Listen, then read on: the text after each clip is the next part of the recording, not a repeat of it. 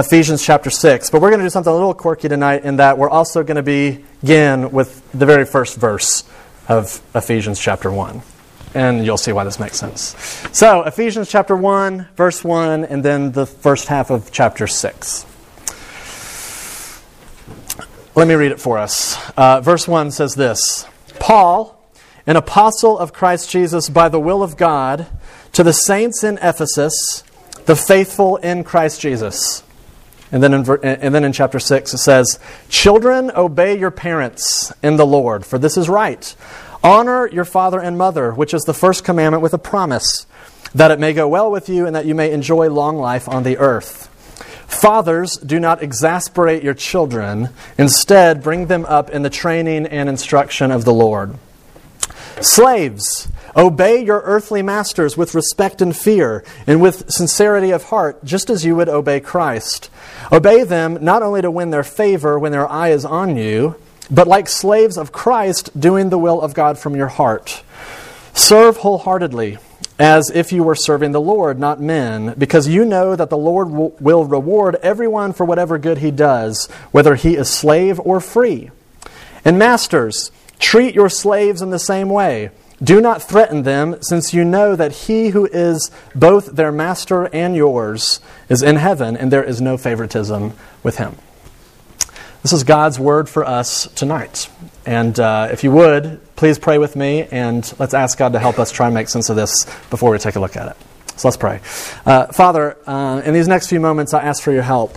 You know that um, we have no hope of understanding this apart from your intervening and enabling grace to us. So, Holy Spirit, please come and be our teacher tonight. And we pray uh, in Jesus' name. Amen. Now, I can think of countless movies, as I'm sure you can, that tap into the boredom of suburban life. Um, basically, that, where you have a situation like this, where you have a guy who uh, is trapped in a boring and mindless job, who sits at his desk daydreaming of a better life, and who goes home to screaming children, and he wakes up and does this process over and over and over again every day for his entire life.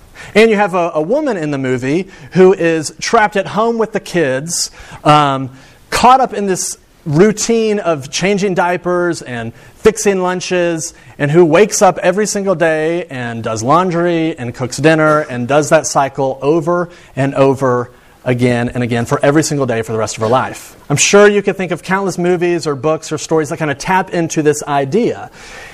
And the question is what is the remedy? What's the solution for the lackluster, boring details that make up so much of our lives? Well, there is a secular remedy to this problem, the problem of sort of the ordinary, problem of the mundane, and the secular response is kind of multifaceted. Well, one, it's spice up your sex life.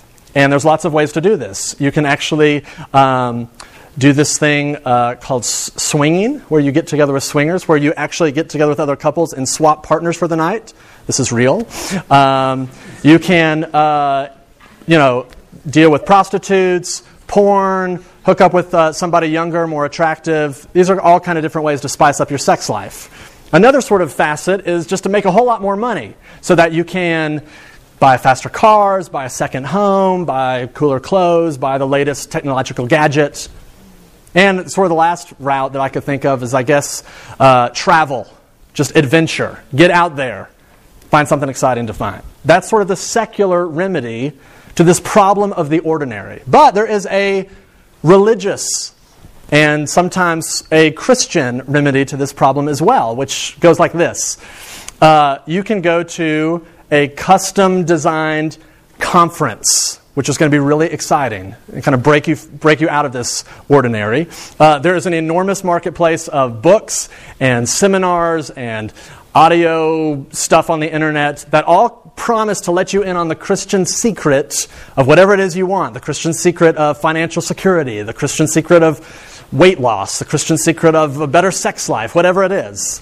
And, you know, within some Christian circles, the remedy is Go on, an mission, go on a missions trip. Get involved in missions, specifically overseas, because that's where the action is. So the secular remedy is spicier sex life, money, adventure, travel. The religious Christian remedy to this problem is conferences, books, adventure, mission trips. Here's what I want you to see both of these remedies are essentially the same. Because the remedies for both of these solutions is escape. Escape from the ordinary. And when you live this way, when you set up your life to say, I'm going to escape from the real world that I live in, this sets you up to live a reckless, restless, perpetual life of addiction, essentially, where you go, like, I, I, go to this conference and I get jazzed up for a while, and then that sorts, starts to fade, and that sends me looking for another conference. And I go to that conference and get jazzed up. And when that fades, look for another, and then for another, and another. And that is your life. It's running from and constantly escaping from the reality of your real world. And it sets you up. It doesn't work. Neither one of these solutions works. So, what is the Bible's answer to this question of what do we do with the ordinary, boring, routine tasks that make up most of our lives? Well, that's the question of this passage tonight that I want to look at. And normally, as we kind of set this thing up, I like to give you a roadmap of where we're going. But we're going to do things a little bit differently because what we're going to do is just look at this passage from a broad overview, kind of look at it from a, the whole of it. Child, hush it. and then what we're going to do, after we look at all of it from a bird's eye view, is we're going to kind of extract three implications of it at the end. So hopefully that'll make sense. We're going to look at it all at one chunk and then just draw out three implications at the end. So let's look at it. Um, verse 1 of this very first letter, let me just read it to us again. It says, Paul, an apostle of Christ Jesus by the will of God, to the saints in Ephesus, the faithful in Christ Jesus. He's writing this to the saints, which is Bible talk for Christians. And if you notice that language, they seem to be in two places at once. I tried to emphasize it when I read it. They are in Christ, and yet they are in Ephesus. Both of these realities is true about them. They, they have this God defined identity where they are in Jesus, meaning they are enthroned with Jesus right now in heaven. And they live in real time and space in a particular city called Ephesus with traffic and odor and chores to do and marketplaces and all kinds of stuff like that. They seem to be living in two places at once in Christ and yet in a city. And you have to see this. Both of these realities are unbelievably important. And the Bible puts emphasis on both of these. Because if you've been with us this semester, uh, we, we began in Ephesians chapter 1, which Paul starts talking about the gospel in big, enormous, gargantuan ideas. I mean, he kind of starts this letter in the theological stratosphere, where he says, Your salvation has been planned before the foundations of the earth. Uh, God has this plan of renovating the entire universe. The cross is the central turning point of all of history. I mean, these are enormous ideas. And then, when you get to chapter 6, look where he has dropped us. Right in the middle of family and marriage and work. It is all very unsexy and unflashy. It is just very ordinary. I mean, this is where he drops us. And his, the, the reason he does this is because he knows that the extraordinary gospel is lived out in actually ordinary contexts. Place, places like marriage and work and family. That's what all this means. And so, for the people in this room right now who do identify yourselves as Christians, you have to look at yourselves from two different lenses. We are simultaneously united to Jesus, enthroned victoriously in heaven, and yet right here in Boone with papers to write and laundry to fold and bills to pay. That is true. You are in two places at once. So let's just look at the rest of this passage in, uh, in chapter 6. We'll just kind of go through this quickly. That first little chunk, verses 1 through 4, Paul's uh, looking at the family. And he looks at children, and he says, Obey your parents in the Lord, for this is right. Now, the word children there uh, literally means little children, not people like me who's a 30 year old child of my 60 year old parents, saying, Obey your parents still, Matt. No, this is referring to little children so, Zoe Kate, listen up. This is important. Um, but it goes on, it says, but honor your parents. So it means, okay, even if you're someone like me, we still have the responsibility. Someone like you, you still have the responsibility of honoring and respecting and listening to your parents. But it's not just this emphasis on the children, it's the emphasis on the parents as well. It says, Fathers, do not exasperate your children. Don't raise them in such a way that makes them resent you and, and are filled with anger. Raise them up in the ways of Jesus. Teach them all the implications of the gospel. That's what that first chunk is about, is about family dynamics. And then in the next chunk, he switches to the issues of work and vocation. So look right there in verse 5. He says, uh, Slaves, obey your earthly masters with respect and fear. Now just hit pause right there. Because if you're anything like me, as soon as you hear that word, slaves, the thing that you think about is slavery of, like the slavery of American Civil War. And that's not the same idea. That's what's going on here. Where you think of, okay, somebody being ripped from their home and is sold off as property in another place. That's horrific. And the Bible does not support that at all. But this is, this is speaking to a different idea where in the Roman culture, this is referring to something similar to indentured uh, servanthood. Where basically, if, if, if you were in debt or something, you could kind of say, hey, I, you know, I owe you a bunch of money. Can I just work for you and pay it off and essentially be your slave to pay it off? And that's what they would do. And so, literally, one third of the Roman Empire were considered slaves. This was just sort of the way that employment was done kind of back then. And so, I mean, he's not speaking against it or for it. He's just speaking into the context. And he says, okay, slaves, or you could say employees, maybe you kind of use a different word, perform your duties well. He says, you're, you're, you are really working for the Lord. If you only perform great when your boss is watching you, you you've got to realize that you have another boss watching you all the time, and his name is Jesus. So do your job well. And then it looks to the masters, or you could say maybe the bosses. It says, hey, you have to treat your employees rightly. You have to treat them fairly. By the way, you have a boss too. You have a master over you, and his name is Jesus. So do your work well, as if you're doing it for him. That's sort of the big overview of this passage. But what I want you to see is that all of this is very ordinary. We discussed this the end of chapter 5 a couple of weeks ago. He talks about marriage, and then he talks about family, and then he talks about work. And all of this is very ordinary. So now I want to just draw out three implications of all of this. Try and make sense of this before we close out tonight. Here's the first implication of this the gospel is worked out in real day to day life. That's the first implication, that the gospel is worked out in real day to day life. Because, as I mentioned at the beginning, there is a secular and a religious remedy to the ordinary. And those are escape, get away from the ordinary, find something exciting. And what's the reason behind that? It's because the ordinary is boring, and we're always failing at it. It's much more exciting to get, you know, interested in something else other than the actual world that you live in. And so let me just ask you a question for the Christians in the room to determine whether or not you have bought into this thinking of the solution is escape. Let me just ask you a couple questions to see if you fit into this camp.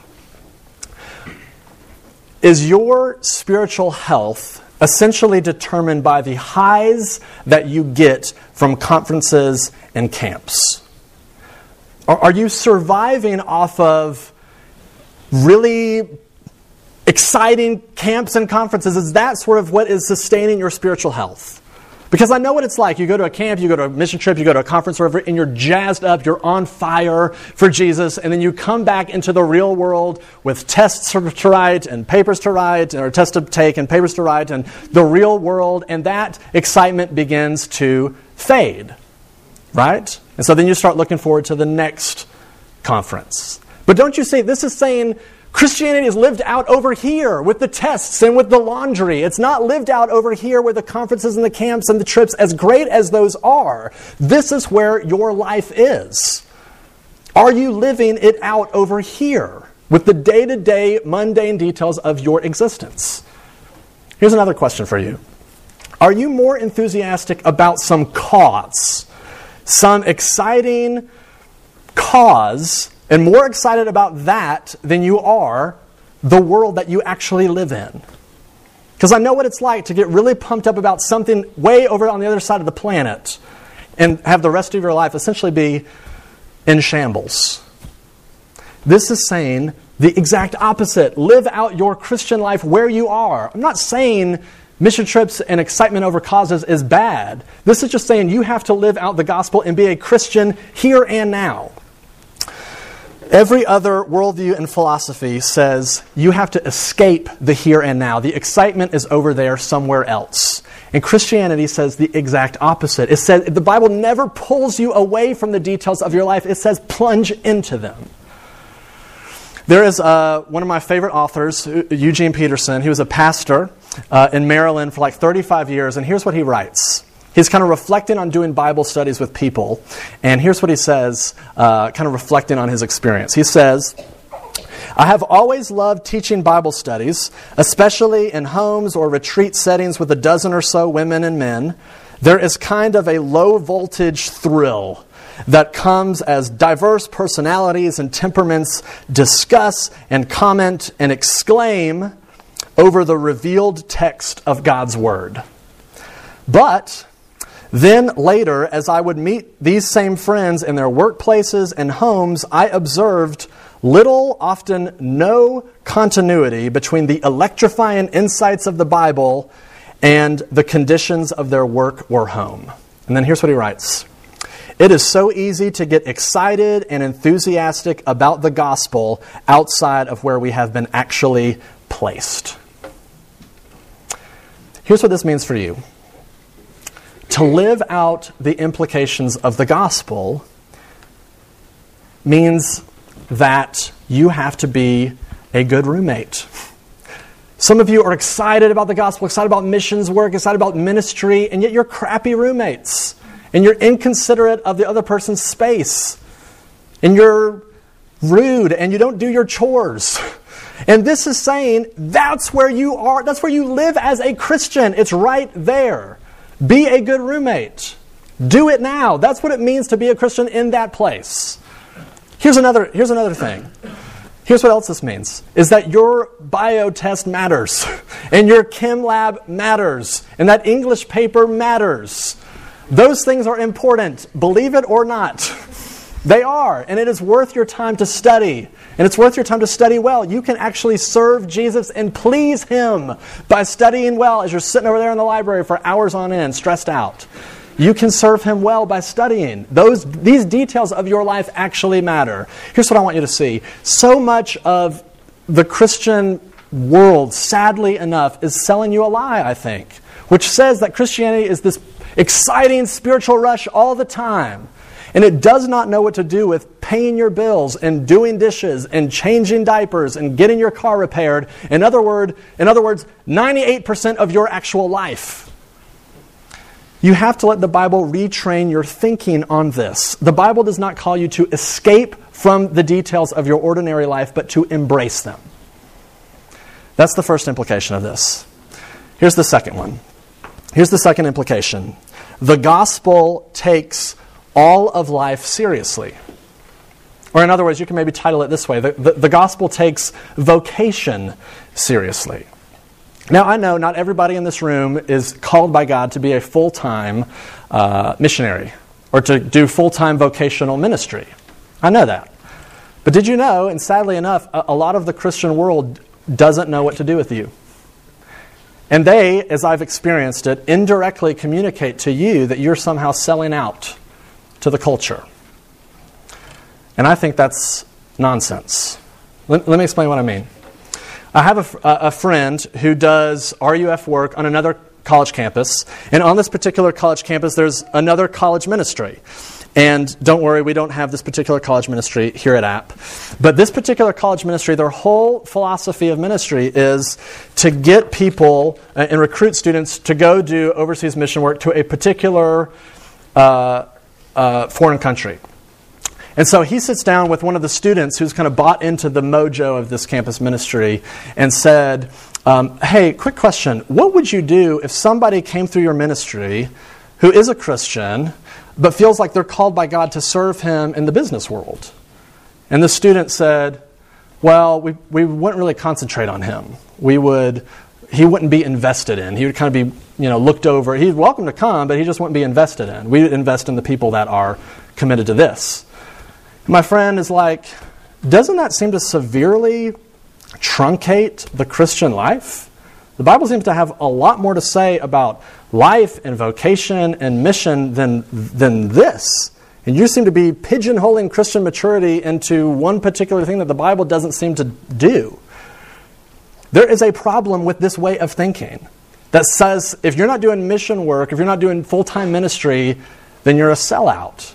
For, first of all, this whole way of thinking doesn't believe the gospel because this way of thinking can only produce self righteousness or self loathing. Because if you buy into this way of thinking and say Christian maturity is really me going overseas and doing mission work, then if you do it, you've lived up to your standards, you have now all the resources in the world to feel self righteous and proud and look down on the people who don't go. And so if you buy into this way of thinking and don't go, then you become self loathing. You're a failure. You don't, you're not a good Christian. This way of thinking only produces self righteous, prideful people or self loathing failures. The Bible does not produce people like that.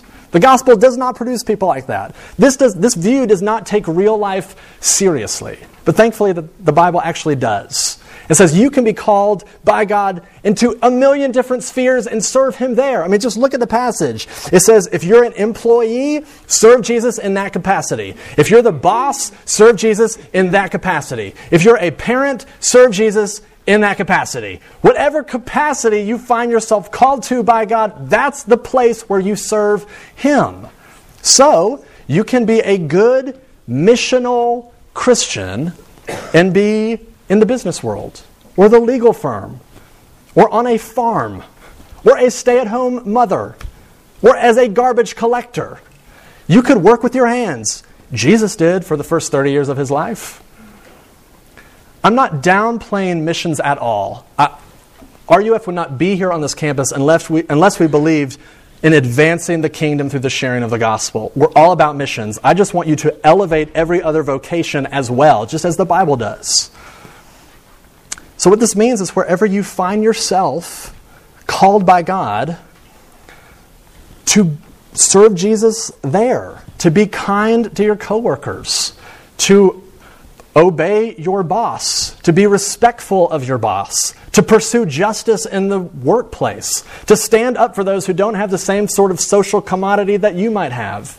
That's what it means. That's the second implication. One more to go and we're done. The gospel um, changes everything about everything. That's the last implication. The gospel changes everything about everything because this passage is situated within the larger context of the book of Ephesians.